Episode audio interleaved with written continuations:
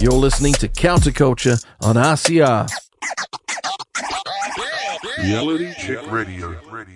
Welcome back to Counterculture here on Reality Check Radio. I am Maree, and of course, with Media Matters, as always, I am joined by Marty Gibson. Good morning, Marty. How are you?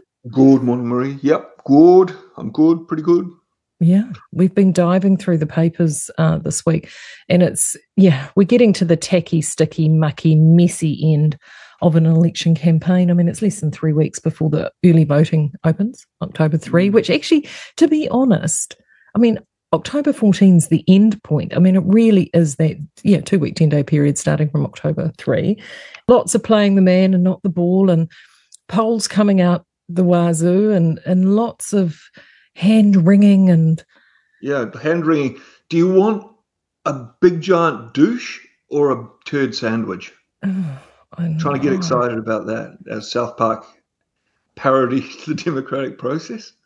I just all I'm seeing is plenty of manure and a lot of fans, and I think they're going to connect very, very soon. That's the feeling that I have.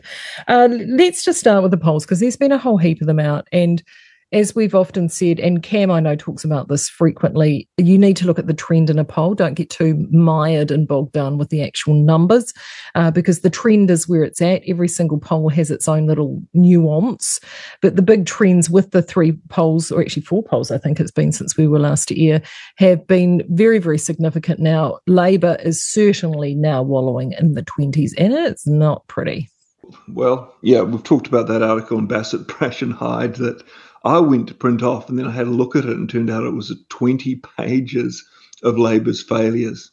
Yeah, the wonder isn't that they're in the late 20s. The wonder is um, that they're not a lot lower. But as I've uh, pointed out also on a couple of occasions, you've got to look at that survey of Democrat voters in the US, and half of them thought people who refused to get vax should be put in internment camps, and 30% thought their children should be taken off them. Mm. And that number is pretty consistent with, if you ever read the book Psychology of Totalitarianism by Mattias Desmet, those who are most gripped by a mass formation. I mean, the numbers all sort of line up. And again, that number is around that sort of 20 to 30% mark. One of the things we were chatting about before we came to air, and you and I have been bouncing around the last couple of days, is the one thing we've noticed is the lack of coverage and column inches that the Greens seem to be getting and yet, in the polls, they're fairly solid and consistent around that 10% mark. Some polls has, have them creeping up to, to 12%. Even by saying nothing, they appear to be quietly hoovering up those voters the, from the Labour. crazy communist vote in New Mm. Zealand. I mean, we really do need a a Green Party because some of the hundred billion dollars or whatever was borrowed, you know, if you put one percent of that into cleaning up the rivers, New Zealand improves so much. And of course, that's not the priority of green politics. The priority is to cause global Marxist equity so developed nations get poorer. And we do that by borrowing money that the fat controllers print and sending it to corrupt developing nations that are building coal fired power stations. And anyone who criticizes that is a climate denier. And I think what a number of people need to realise is those who have been Green supporters that they now no longer represent what they say on the tin. So you were with Cam on Friday, Mm. and he dropped out an idea, pop, Yeah. popped out something in the conversation that I think there were a number of audible gasps from many Oh, people blew, around blew my mind hearing it. Yeah. Yeah, so so refreshed for our listeners who haven't caught the political agenda on Friday. What was that? What he basically said was, and, and this was news to me, a lot of the National Party's rank and file hate ACT because, well, they come from the Labour Party.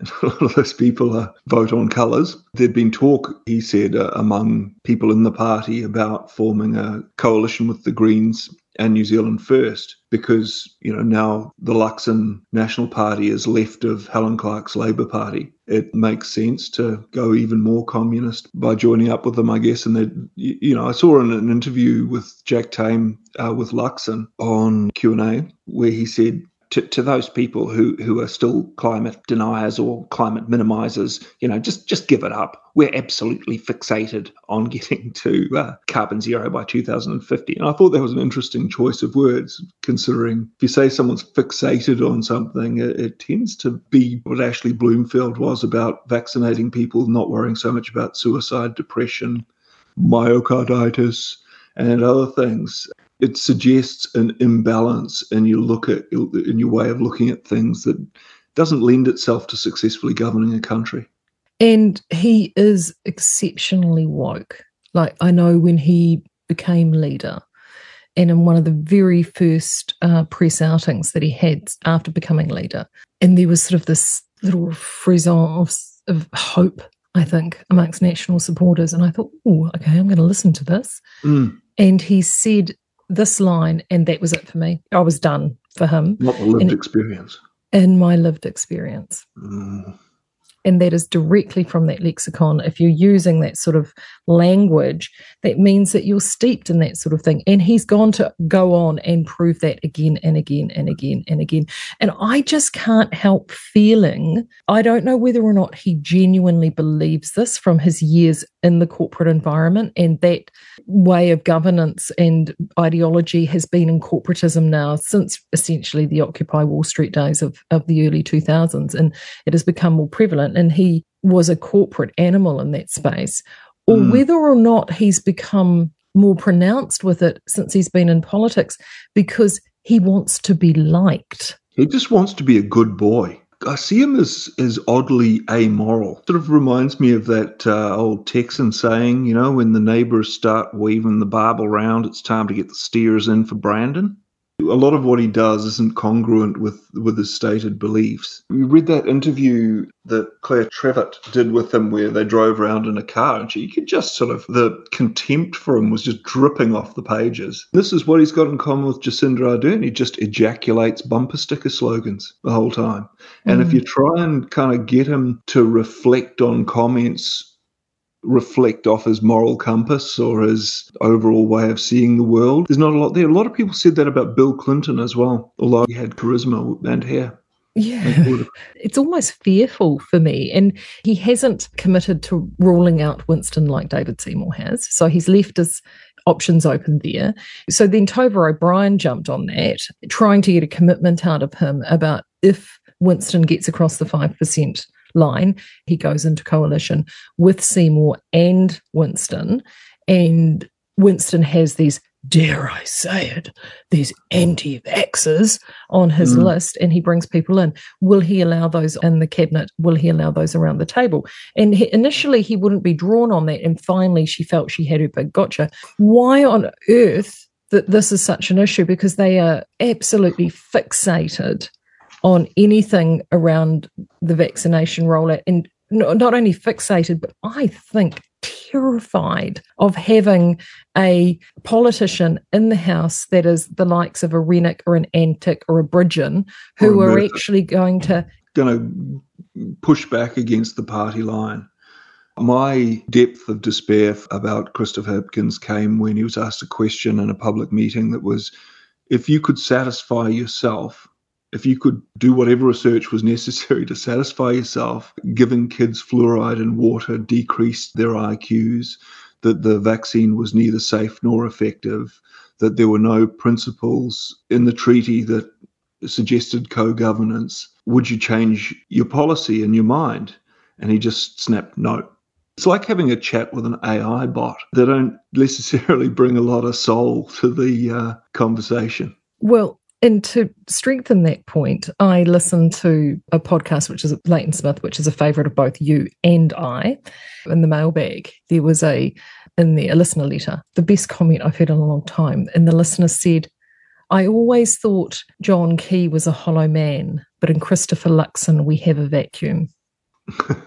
well, I mean, I'm, you know, he's a he's a father, he's a husband, and people who meet him say he's a lot better in person than he is it must be terrifying knowing that if you kind of do, this is why I'm not going into politics. I just sometimes can't help if a joke is kind of just floating above the net, I can't help smashing it. And I guess that goes some way towards bleaching one's personality of any substance. I mean, he doesn't express strength. He doesn't express leadership. He doesn't express decisiveness. I don't believe. And I think that that comes from the wokeism because with wokeism, it's not about the individual, it's about the collective. And you cannot pop your head above the parapet without running the risk of whopping it off. And I think years of being in the corporate environment has actually conditioned and groomed him to that. And well, that, I mean, yeah, that's one way of looking at it. But the other way is it's selected him for that personality characteristic because you don't want creative people necessarily in those roles. You want people who uh, help set out policy and guidelines and then follow them no matter what. I mean, Jordan Peterson's spoken about this at length.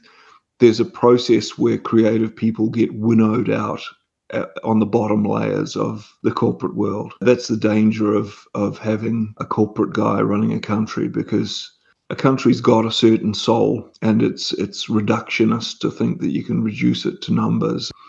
Mm. So let's cycle back to Cam's comments.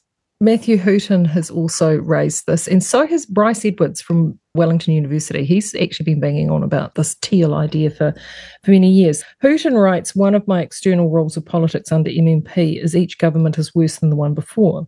This means a Luxon led National Act New Zealand First government will be worse than the current Hipkins led Labour majority government, which somehow mm. found a way to be worse than the Ardern led Labour New Zealand First government. But note, my internal rule also applies to each term of government. So that leaves open the possibility, I would say a near certainty, that either a Luxon led National Act New Zealand First government or a Luxon led national Green government would be better than a Hipkins led Labour Green to Party Māori government. Mm. That was kind of mental gymnastics for me. I, he, he kind of said one thing and then I didn't actually get the argument that led to that conclusion because I think it wasn't there in brackets, this is the part that you've alluded to. There is no prospect of a National Act government because national insiders say the party plans to do anything to avoid it on the grounds Act would force it to develop and implement a comprehensive and effective, but perhaps unpopular reform program. Goes on to say anyone who should plan to move to Australia or beyond should do so as soon as possible. Yeah, that was an interesting mm. and pessimistic comment, but but what it does say though is that David Seymour, to his credit, has said we will not, you know, want to negotiate with Winston. Initially, it was like in terms of, I think, it was it cabinet, and then he sort of had to roll it back a little. Mm.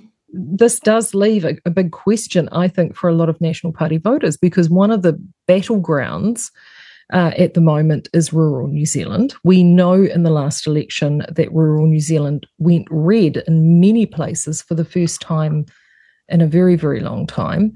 They are feeling pretty battered and bruised. National is desperate to win a lot of those voters back. ACT is making big ground amongst that electorate, as too is New Zealand First. And the other minority parties that sit particularly in the freedom part of the spectrum. Rural New Zealand is actively looking and casting around for where to vote for. If Luxon doesn't rule out a coalition with the Greens, I think rural New Zealand will be saying, mm, I'm not sure, Chris. There are a lot of people that will be voting on single issue. You reckon? Think oh, of the freedom community, they will be, yeah. Yeah. And that's the difficulty. That's the difficulty I've had as a voter, is I've traditionally always been a policy girl. I've been one of those people that will go through, read all the policies, look at everything, weigh up who best reflects my values. Decide um, again that it's ACT. Yeah. it's really funny. My candidate vote is the one that's bounced around all over the spectrum. Okay, my party. Coy about saying who it is. Can we my candidate vote. Can I do a Jack Tame uh, and you can you play Christopher Luxon? My candidate vote's going to be somebody that's that I'm voting with my heart. Okay. So there you go. My party vote is it's solidifying now, but it, that has been the one vote that, funnily enough, over 20 plus years, I've actually pretty much had the same vote because each time that I've gone through the policies, this is the one that's come up for me. Now I did that vote compass thing. What did it tell you? yeah, I, almost my dot sat almost right on top of the party that I voted for for the last 20 years. But the problem is, is that party is really, really, really, really pissed me off. The leader has, not the party. There's probably some good people there, but I and I'm having some issues. Mm. And so this, and that's my conundrum because I am now looking at changing that party vote for the first time in two decades. You know, and, I mean, this no will come as no surprise to our listeners, but I'm probably reasonably similar to you in, in that sense. There's a lot to like about some of ACT's um, policies, but th- th- there's the last three or four years as well. I saw uh, that excellent interview with New Zealand's emerging Tucker Carlson, Peter Williams. Uh, did this the first televised interview I've seen him do for a while with Winston Peters the other day, and yeah. I mean, I, I don't think we've ever been accused of being a stalking horse for New Zealand First because we tend to give everyone stick. And but his uh, Winston Peters answers uh, when challenged on, I guess, some of the candidates that I would vote for New Zealand first to get in to Parliament to ask questions that have been absent. His defence of them was far sharper than it was when he was interviewed and sort of basically wriggled out of it by saying, well, they were provisional candidate. I just thought that's not good enough. Mm-hmm. You, sh- you should be able to form a cogent argument about why you should be able to defend them. Mm. If you were part of the Foundation Members Club, we talked about that on Sunday night. I emceed the, the monthly Zoom, and Peter was there, and that was actually one of the topics that we discussed. And he asked all those questions that I believe that undecided voters wanted asked. Well, I mean, just like Tucker Carlson's mm. current interviews, it's jarring to see a decent political interview that's that doesn't have um, Comrade Cindy or Hipkins in the background going ah ah ah, waving a big wad of cash, saying we talked about this and pointing to it, making zip your mouth motions. I compare that interview now, to be fair, long format with Peter and Winston, to the one I heard yesterday morning with Mike Hosking and Chris Hipkins. Mm. It was night and day. Hipkins barely talk about a straight answer. To be fair, Hosking was grilling him because the pre-fu came out yesterday and it was pre the announcement from Treasury. All you got from Hipkins was uh, uh, uh, uh, he was like Joe Biden Jr. It was shocking. Yeah, all credit to him to use the current rugby parlance. You know, he's really having to roll a turd in glitter. Ardern was the master at that. There's a lot more turd and they're running out of glitter. I'll say, and speaking of uh, glitter, in the post on the weekend, which I know you don't get, but the post had a huge big full page on the freshwater survey. And the freshwater survey uh, is a sort of poll that covered the mood of the nation. So lots of the feels, which they quite like, I think, down in Wellington. They like the feels. And it was talking about who you liked and who you preferred as Prime Minister and all of those different things. Now, I showed it to Marty before we got started. It's a whopping, great, big, huge, broadsheet full page. Mm. And on that page, it said who was winning the Battle of the Crosses by Andrea Vance, Darth Vance. Do, and, do, do, do. And so she's sort of giving her analysis of the freshwater poll. Now, if you're somebody who is a newspaper skimmer and you're skimming through the paper and you see the graph, there's this huge big graph. It takes up, you know, a good third of the page. And it's a scatter plot like graph.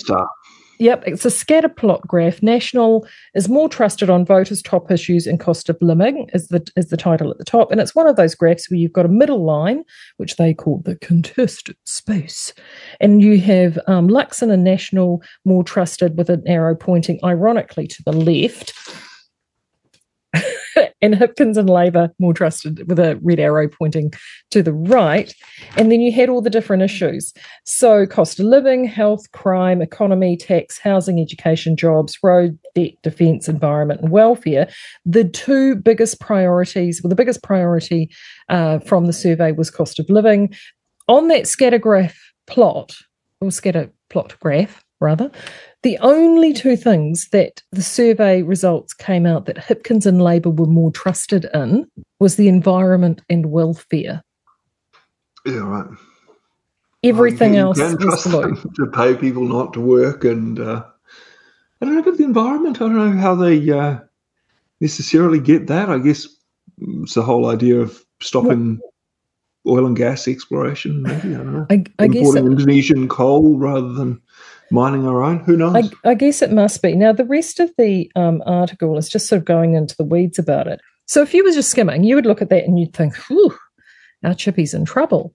If you actually read the article, it was like that headline during the Kenosha riots where it said fiery but mostly peaceful peaceful protest. It's, it's Vance sort of trying to squeeze out, but sprinkle as much glitter. She must have had a shaker shaking as much glitter as she could onto that survey to make it look at least remotely hopeful. And you can't. I mean, it's a turd. It looks like a turd, smells like a turd. It's a turd. It was not a good survey for Labour or Hipkins. And yet she was there sprinkling that glitter as much as she It's, possibly it's part could. of the um, postmodernist idea that if someone's behind someone else or appears to be disadvantaged, you've got to give them advantage. I sincerely think that, and it all comes down to that idea that there's no wrong and no right. So equity is the most important goal, and I think I think it's as simple as that. Before we dive into Prefu, Stephen Joyce, I do want to touch on that because I, you know, used up a lot of highlighter on Stephen. He has uh, beating back the bureaucratic blob to improve frontline public services. It's time to cut the numbers at head office. And there has been, you know, obviously the Prefu, uh, we're going to talk about that, but he prefaces it with the government is clearly worried. It has attempted to influence the numbers with its pantomime announcement of some expenditure cuts just 12 days ago, right before the Prefu numbers were finalised. Those were timed to be included in the report so as to improve the outlook. But they are about as real as any other attempt by Grant Robertson to curtail government expenditure.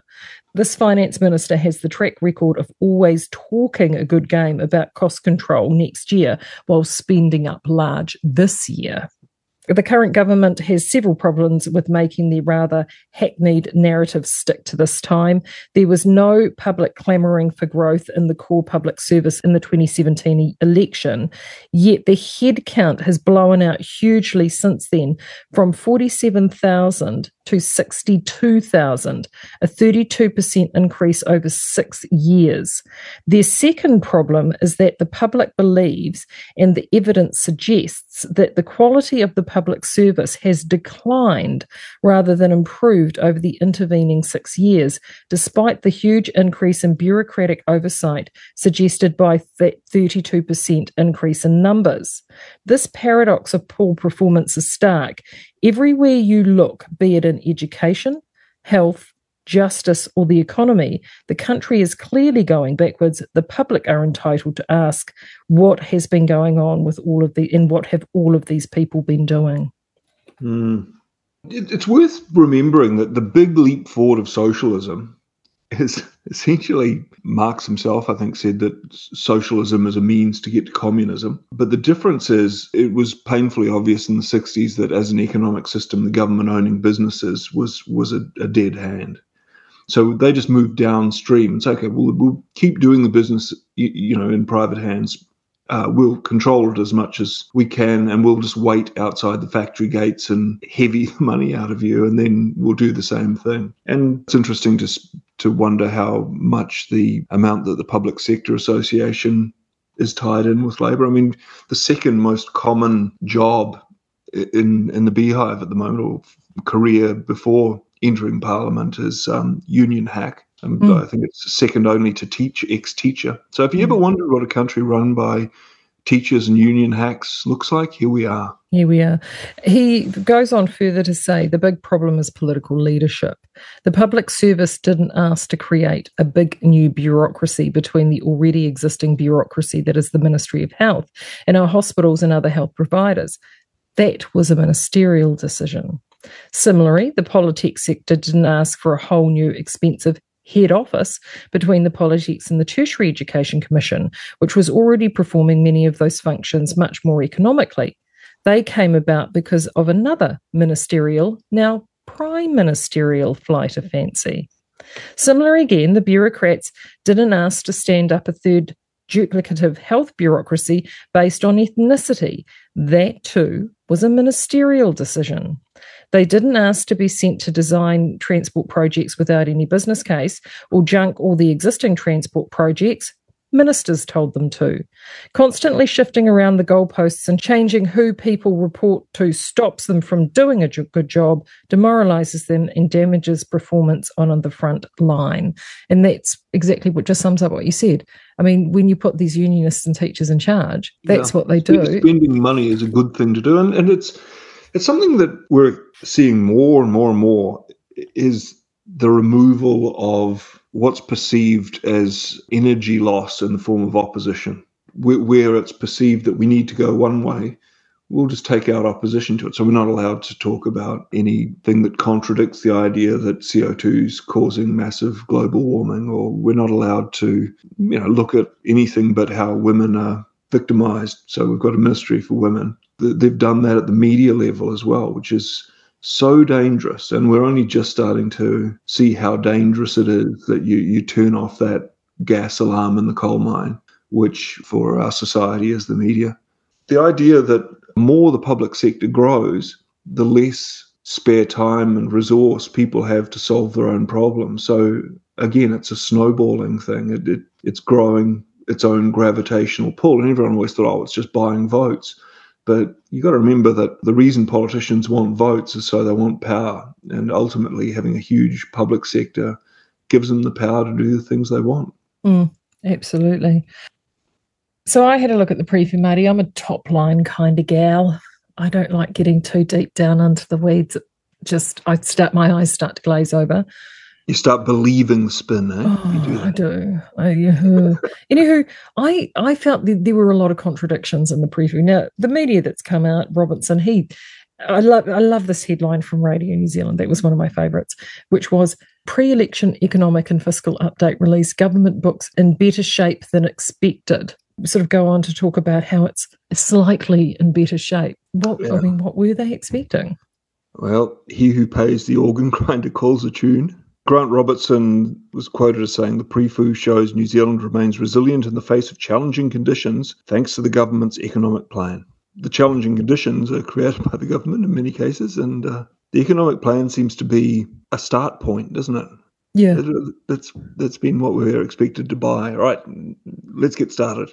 Yeah, and, and there were a lot of assumptions in there too that I found because they kept referring to this strong wage growth, strong wage growth. Now, for a, a layperson, you'd be looking at strong wage growth going, oh, that's great because lots of people are, are negotiating and they're getting paid more. It's like, no, this was forced wage growth. Yeah. So it's saying recent tax outturns have fallen short of expectations and we expect this will persist.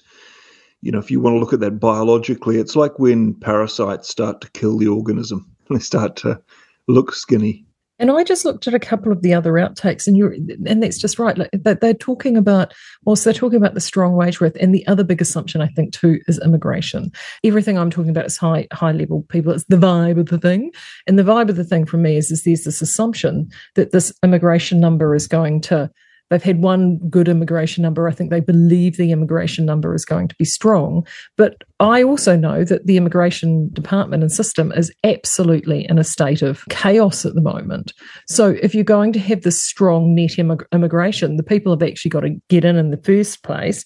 And then at the same token, this wage growth that's already artificial and be manufactured by increases in minimum wage offset against, according to them, unemployment rate expected to peak at 5.4% in 2024 and wage growth to slow. I sort of struggle to see how they can try and paint this really positive picture in terms of a fiscal outlook when there are these massive headwinds. And then there were things that appeared to be missing, like I, I keep looking and I have checked with someone around Kāinga Ora. I know there's a massive amount of borrowing there. I couldn't seem to find it. Yeah, I mean, and you know, with the assumption that our immigration is going to keep continuing, you can go back to that Bassett, Brash and Hyde, that excellent Bassett, Brash and Hyde article by Alex Holland called "Labour's Failures," which was about 20 pages long. And one of the points that was in that 20 pages of failures was in a multi nation survey involving 12,000 people, New Zealand is now ranked 51st out of 52 countries for the best place to live. Number 52 was Kuwait. If you're predicting continued strong immigration, you, you're up against that, I would have thought. Absolutely. If you want to download this, you just need to go to the Treasury website to find it. It's a grand total of like 160 odd pages long. So I have to say, I didn't die. I mean, I have a life. So I didn't dive too deep, but I did certainly look at some of the, the key chunks. One of the other things that did leap out to me when they were talking about expenses. Uh, the total expenses are forecast to increase from 161.9 billion to 193.3 billion by the end of the forecast period as a share of the economy. Total expenses decline gradually across the forecast period from 41.1 of GDP for the 22-23 year, which is uh, down to just shy of just under 40% of GDP for the 26 27 year. Bearing in mind that that's three financial years away. Mm. Okay. This was the thing that leapt out for me on that page. In addition to core Crown expenses, ACC's insurance expenses are expected to increase over the forecast period by 2.7 billion. The expected increase of costs of insurance claims is mainly driven by economic factors such as wage growth and inflation assumptions, the increasing cost of health services and higher expected claim volumes. Mm. So, are they expecting us to get vastly more accident prone between Well, now is and it then? perhaps linked to the 38% increase since 2018 of people too disabled to work? Well, That I is in lockstep with America's. Um, look. Does one want to draw that bow? well, it's an interesting thing that you'd think they're forecasting that they wouldn't need to, although those actuaries are often um, pretty on, on target, aren't they? Yeah, that kind of leapt out at me. I have to say. Yeah, I mean the monetary tightening. We're always expected to buy that as kind of something that just happens, like the tides or something like that. But it's a cycle that's as old as, well, certainly as old as fiat currency, where you uh, make money really cheap and freely available, and people take out loans and buy property, and then suddenly there's oh, looks like the monetary situation's tightening, and so the people who print the money turn fake money into real real estate. Yeah, exactly. We shouldn't be surprised. We know that they are going to do the best that they possibly can, as you said, to roll that turd in as much glitter as they can and hope to dazzle and blind anybody that reads it. But many of us who are here on the ground, I certainly know here in the Bay, and speaking to people that work in business or work with people in businesses, the reality of what they're telling me and what they're forecasting, it does not reflect the optimistic projections that are in this prefu. Yeah, no, it, uh, this is the story of our time, isn't it? We're, we're told something, it clashes with reality, but confronting that reality is is pretty stressful, and it's easier for most people, it appears, to um, to just buy it. We've never gone right through this um, Alex Holland article, but you know there are thirty thousand more people on surgery wait lists. You know things like talking about fiscal tightening to turn fake money into real real estate over the past two years, the average mortgage has increased by $1,000 per month under this government. You're looking at the tax cuts that we're all expected to get excited about from National, and what's that, 20 bucks a week? Yeah. 80 bucks a month? There's still 920 bucks to find even after that. How on earth Treasury can forecast, uh, not forecasting a recession, and they expect the economy to grow by 2.6% and wages to grow by 4.8% by 2027? Are they predicting that because they're actually predicting it because they think there's going to be a change in government and these are Marxist student politicians with a very, very maxed out credit card are now no longer going to be there to max it out? Mm. It was really telling before the pre-fu was released how Chris Hipkins was pouring scorn on National's plan, saying they just don't have the cash to do it. It's like, well, dude, that's that's on you. Yeah. It, it amazes me the hide of these guys. The hide. Well, it will be very, very interesting to see uh, what unfolds. And certainly, as we say, the fairy tales are, starting to be woven now. And I think we're going to hear plenty more fairy tales between now and election day on the 14th of October. And I think each week we'll, you know, bring our thoughts on it. But There's all of this stuff that I mean, immigration boosts GDP, but it doesn't really. It's, it's a very imperfect assessment, as pe- many people have said. I couldn't find the assessment of how New Zealand is losing its high trust society benefits in terms of the economy. If you consider just the 620% increase in retail crime and things like that, the enormous increase in violent crime, that has a real effect on the efficiency of markets and the vibe of the thing Yeah, really gets scotched by increasing crime. I couldn't find anything. I mean, I like you. I don't. Uh, I've got a life, so I couldn't be sure that I went through all of it. Those kind of things, the, the kind of things, things like how long people are waiting on waiting lists. You know, there's thirty thousand more people on surgery waiting lists now than when Labor came to power. Those all have real impacts on how the economy is working because they have real impacts on people. You know, there's another thing from the Swiss Institute for Management and Development. Again, this is from from that previous uh, Alex Holland article. They compile uh, annual rankings of competitiveness for 63 of the world's most important countries. Back in 2017, when Labor took power, New Zealand ranked number 16, ahead of Australia at number 21. Five years on, New Zealand has fallen to number 31 while Australia is now ranked number 19. Government efficiency has also deteriorated markedly from 7th to 17th place. Is that the economic plan you're talking about, Guanti? Because it's not working. No, it's not working. We'll know in the fullness of time. And a lot of the um, holes that are getting poked in National's plans around real estate, I didn't mention this earlier, but know, so where are all these buyers going to come from?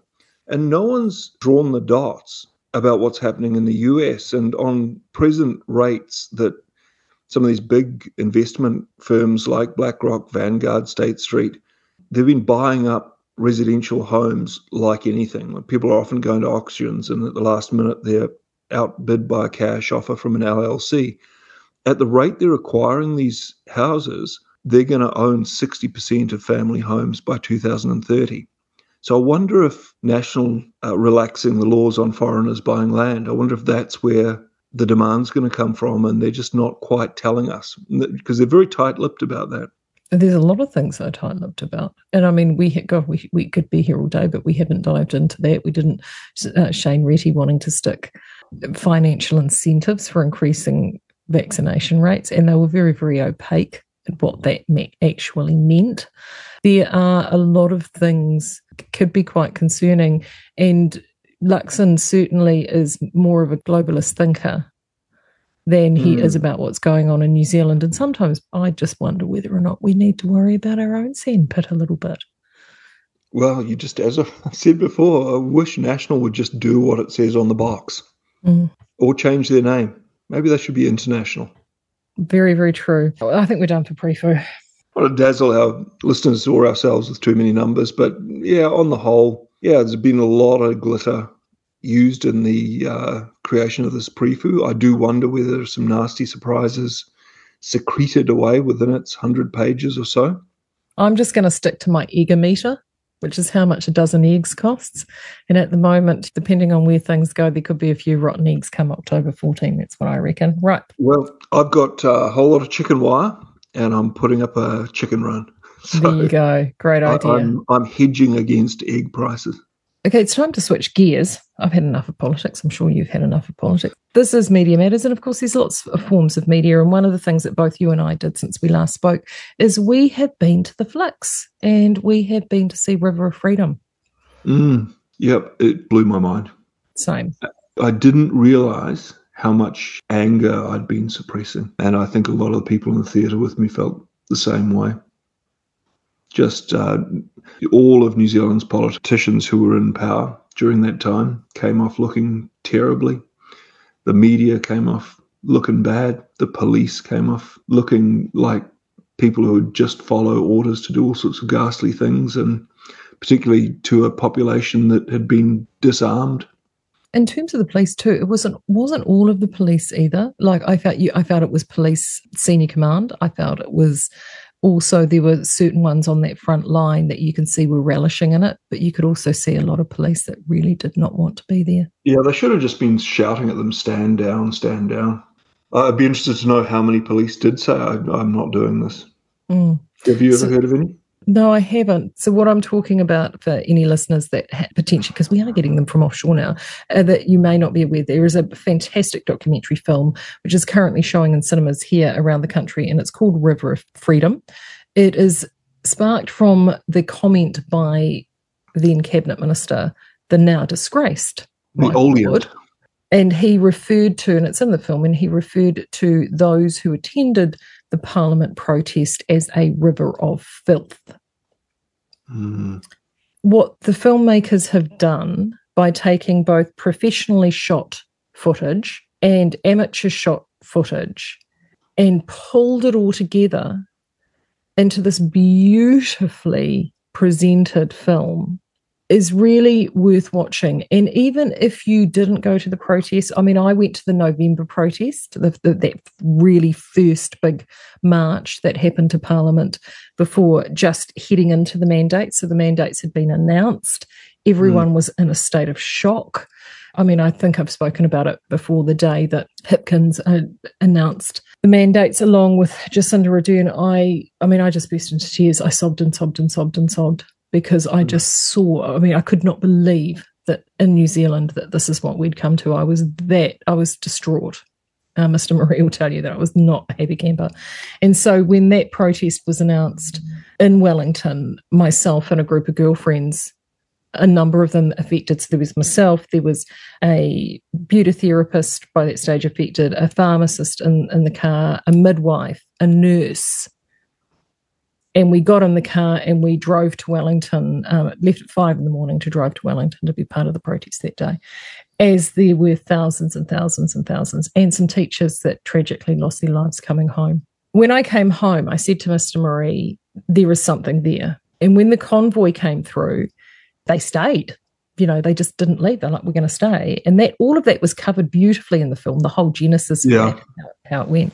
I, I remember saying to him, it was that first day, it was what, two or three days into it, and the police came in that first time and hmm. tried to break that line.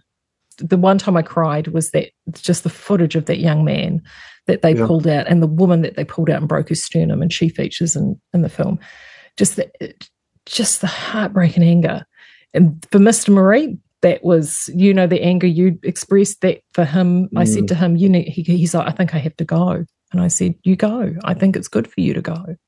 It was, yeah, beautifully shot, great soundtrack, beautifully mixed, and beautiful people Mm, who were, were a part of it. And what I was saying earlier about how the bigger the central government and the public sector grows, the less people can do for themselves. And in various um, columns, I've described government growing like cancer between citizens. And the re- one of the reasons that they had to squash that was it was all working too well. And so there's footage that is a, that juxtaposes how beautifully everything had come together with people treating each other nicely, setting up things, systems, and then they started footage of whether it was Michael Wood saying that we're starting to hear there's an alarming undercurrent of just lying through his through his teeth as a preamble to sending the evening all and put the boot in squad. I got a bit teary watching them just go in and smash up tents, smash tens of thousands of dollars worth of equipment, and try and provoke a violent response that was going to fit with their narrative that these these were uh, Udimension. mm. And I think if you were someone who were only judging the protest based by the consumption of what was told by the media, Yeah, And I mean, Seymour's gone on and on about schoolgirls that are getting heckled or something on the way to school. I think all just ridiculous stuff. If your opinion is based on that ridiculous Paula Penfold oh, abomination, Fire and Fury, this is the antithesis. This is the antidote to that. yeah. They should do a double feature. Mind you, it was a pretty long film, but I, I asked you because you saw it before I did, and I said it's 157 minutes or something. I said, Yeah. did it drag a bit? Like we did you fall asleep or anything? It didn't drag. No. It, it was compelling the whole time. I never thought this is going on a bit. The stigmatizing of the people. And I like quoting uh, Hannah Arendt, who coined that phrase, the banality of evil. The quote that this makes me think about is one truth that is unfamiliar to the Jewish people, though they are beginning to learn it, is that you can only defend yourself as the person you are attacked as. And so those people, and you had an insight into just how warm hearted and beautiful they were. You know that from Mm. you know the various people you've met on this journey. They were cast as an, an entirely an entirely different way and then attacked as those people. Oh, and the film showed so beautifully that these were everyday New Zealanders and they covered the length and breadth of the country. They covered all spectrums of work and professions and livelihoods, ethnicities. This was a true vignette of Kiwis who At- were at the best. maligned for a single decision. Mm. Kiwis at their best, and and you know that footage of Kirsten Murfitt reading out the many problems with the government's suppressing of preliminary data f- from Pfizer that suggested that uh, you really want to have uh, a good lookout for myocarditis, and you're probably better off not giving this to kids. And it hasn't been tested on pregnant women at all because it wasn't ethical to do so it brings the media attacks on her sharply into focus. The media won't recover from that. And all those entertainers, you know, mm. singing those songs, jab you- your arm, get the treat or something. It was Oh, just that was shocking. What what did they call that? The Vaxathon. the Vaxathon. Oh It was, and, and man, that is not going to age well. no. There's a whole, there are a whole lot of people in New Zealand who aren't going to recover from that. Various entertainers and talking heads and politicians. The other sort of theme I, that I found in the film, and you and I talk about this a lot, is in terms of this division within Māoridom, what the government will have you believe that they, particularly the Māori caucus or Te Pāti Māori, that they speak for Māori. They're Yeah. the single voice. I think even Rawiri is implied. He is the voice for Māori. We will. Oh, you saw John Tamihere recently say they're going to be under our management. Like, oh yeah, Rangatira, you, you're Yeah, going to look up the tutu eye. Yeah, yeah. Just like the Waipareira Trust, John. How much money can you make from that? Anyway, I digress. I mean, it was it really showed well much Maori culture and Wairua generally was permeating that, and how completely comfortable all New Zealanders were with it. Mm. And and it was so jarring to see whether it was Trevor Mallard. God, that guy make and that was the other thing that brought up for me. It disgusts me that that man is representing New Zealand in Ireland and our Celtic brothers if you're listening to this, make sure you get along to anything he's at and heckle him. I Make feel sorry for the Irish. untenable. He's got to he's got to be driving a forklift or retired. He was truly reprehensible, and Yeah. because there was so there were the Kaumatua, and there was one from um, uh, kuia from the coast, and she went because she was appalled at the lengths that they were going to to get Māori vaccinated in Tairāwhiti, and they were coming up and getting van loads of uh, Kaumatua and taking them into town, and essentially um, trying to indoctrinate them of the importance of this vaccination program, Yeah. and then shipping them back up to the coast to tell all the pressure. yeah, to put the pressure, Pressure. on that this is what you needed to do. Now, they Curia went in and actually did a poll. I didn't realize this. Curia, Curia had gone in and done a Mm. poll of those at the protest, and nearly a third were Maori. Yeah, thirty percent. Yeah, uh, about half of them were Labour voters as well, which was uh, Yeah, interesting. very uh, 50, interesting. 55 percent women was it, and and most just over fifty. They were there primarily for mandates, so that was very overwhelming. Yeah, The whole twisting the hair into pigtails and saying, "Well, we've talked to them, but we don't know what they want." yeah, which is a lot. Oh, it made me cross. these Kaumatua, they set up a tent. So there was, she was from the coast. There was another Kaumatua. He was from Ngāruawāhia, and there were several of them, and they created that that tent, that space Uh, it was almost like their small little marae, and, the, and and they had uh, for their cup of tea and for people to come and talk, and and it was just beautiful. And right at the very end, after all of that horrific violence, when they broke that protest up, the one tent still standing was that tent. The final scenes where she said, Oh, police came over and said, Oh, you need to go now and, and leave or we're going to be arrested. Mm, no, no. Yeah. So then, next minute, they send down old Cuddles Coster. You really do need to go now. You need to, to leave. No. And then she said, finally, out comes Trevor Mallard. After everyone is gone, fires are burning, decimation. Smashed up. Everything smashed up. Out comes Trevor.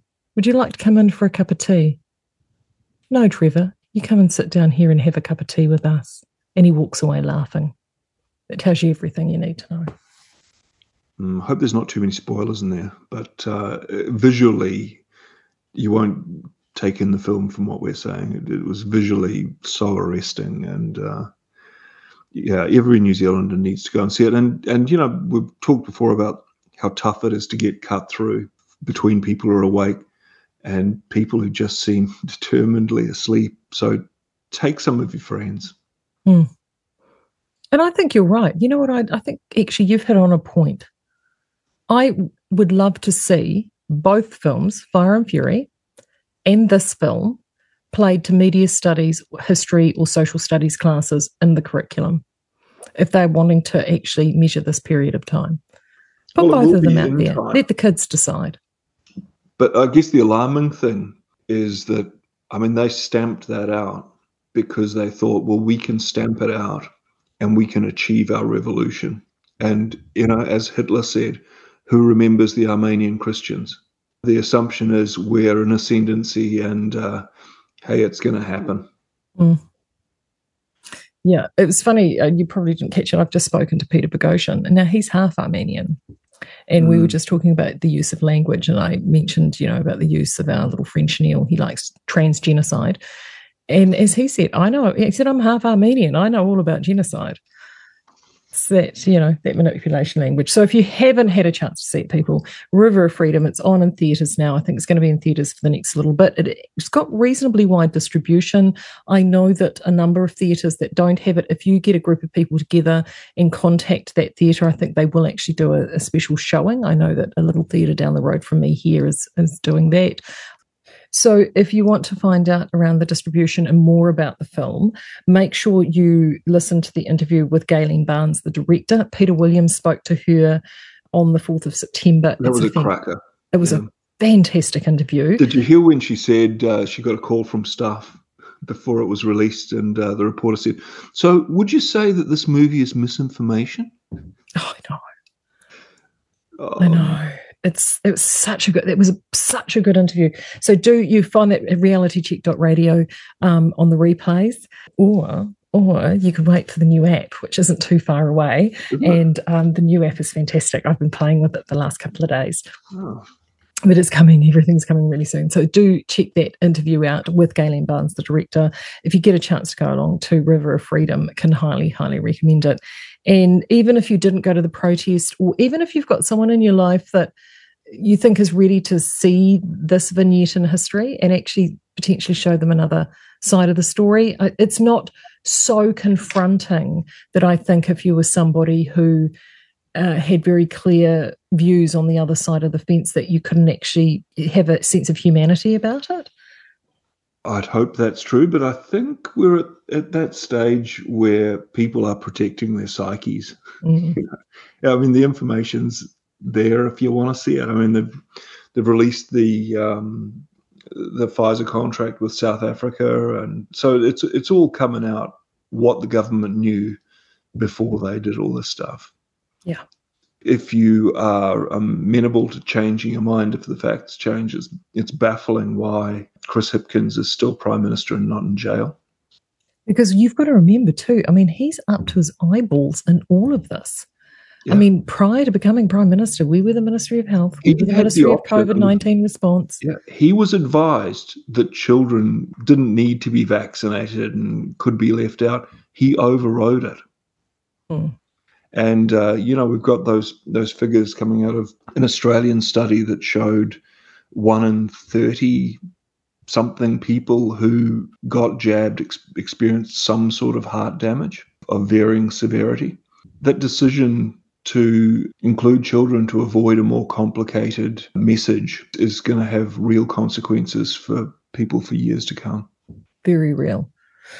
Very real. Uh, but don't worry, uh, September 11 in the United States, the FDA approved a new updated, a new updated Moderna and Pfizer mRNA vaccine with the for the new Omicron variant. I'm about to talk about it in the woke news uh, because that's okay because it to combat to combat the waning issues with the previous.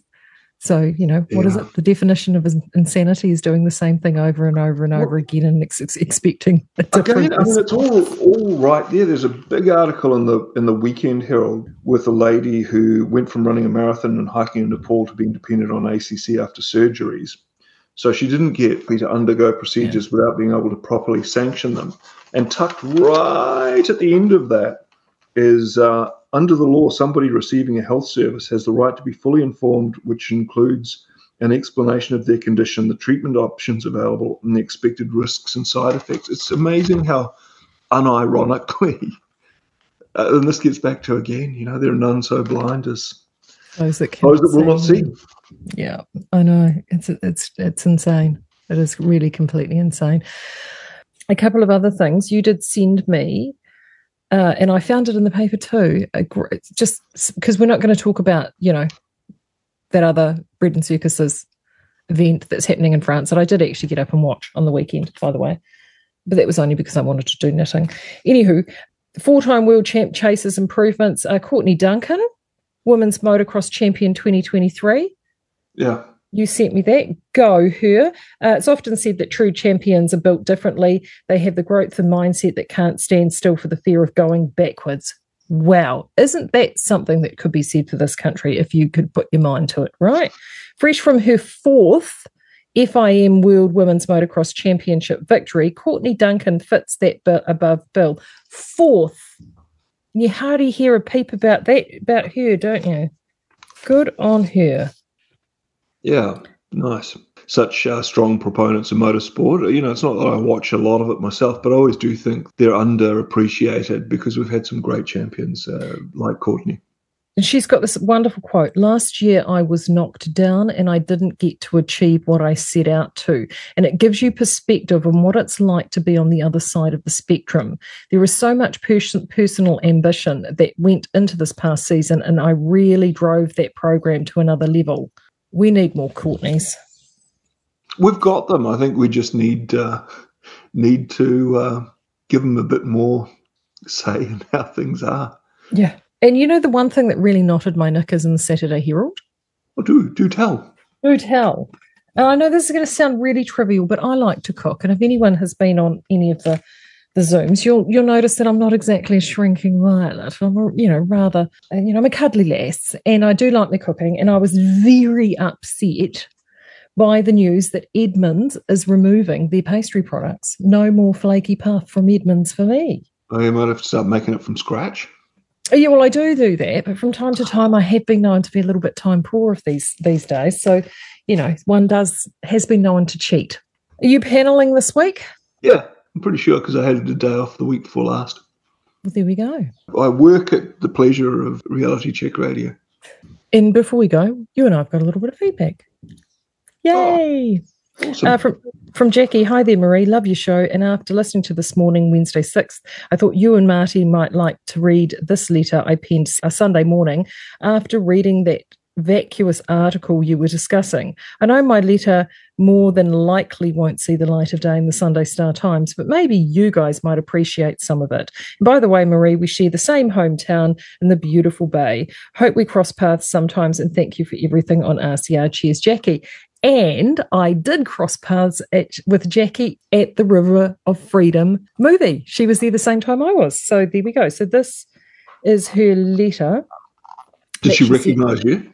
Yeah, yeah, and she came over and introduced herself. It was really cool. She said, "Oh, I've sent you, so I've sent you a letter," and I said, "I got it." So it so neat to meet you, Jackie. Uh, the, so this is her letter. How boring to see even more articles in this weekend's edition of the Sunday Star Times resorting to the anti vax narrative. Andrea Vance. FYI, I provide information for you from the MedSafe website, easily available for all to see.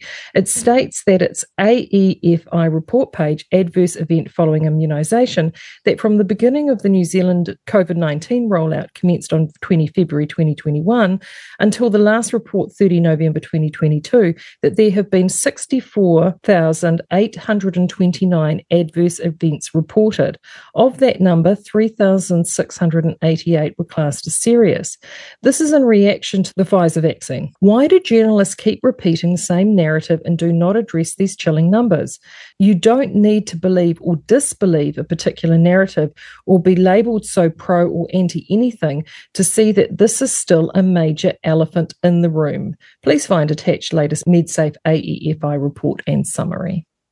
So good on you, Jackie, for sending that letter in. I look forward to seeing that in the Sunday Star Times. Yeah.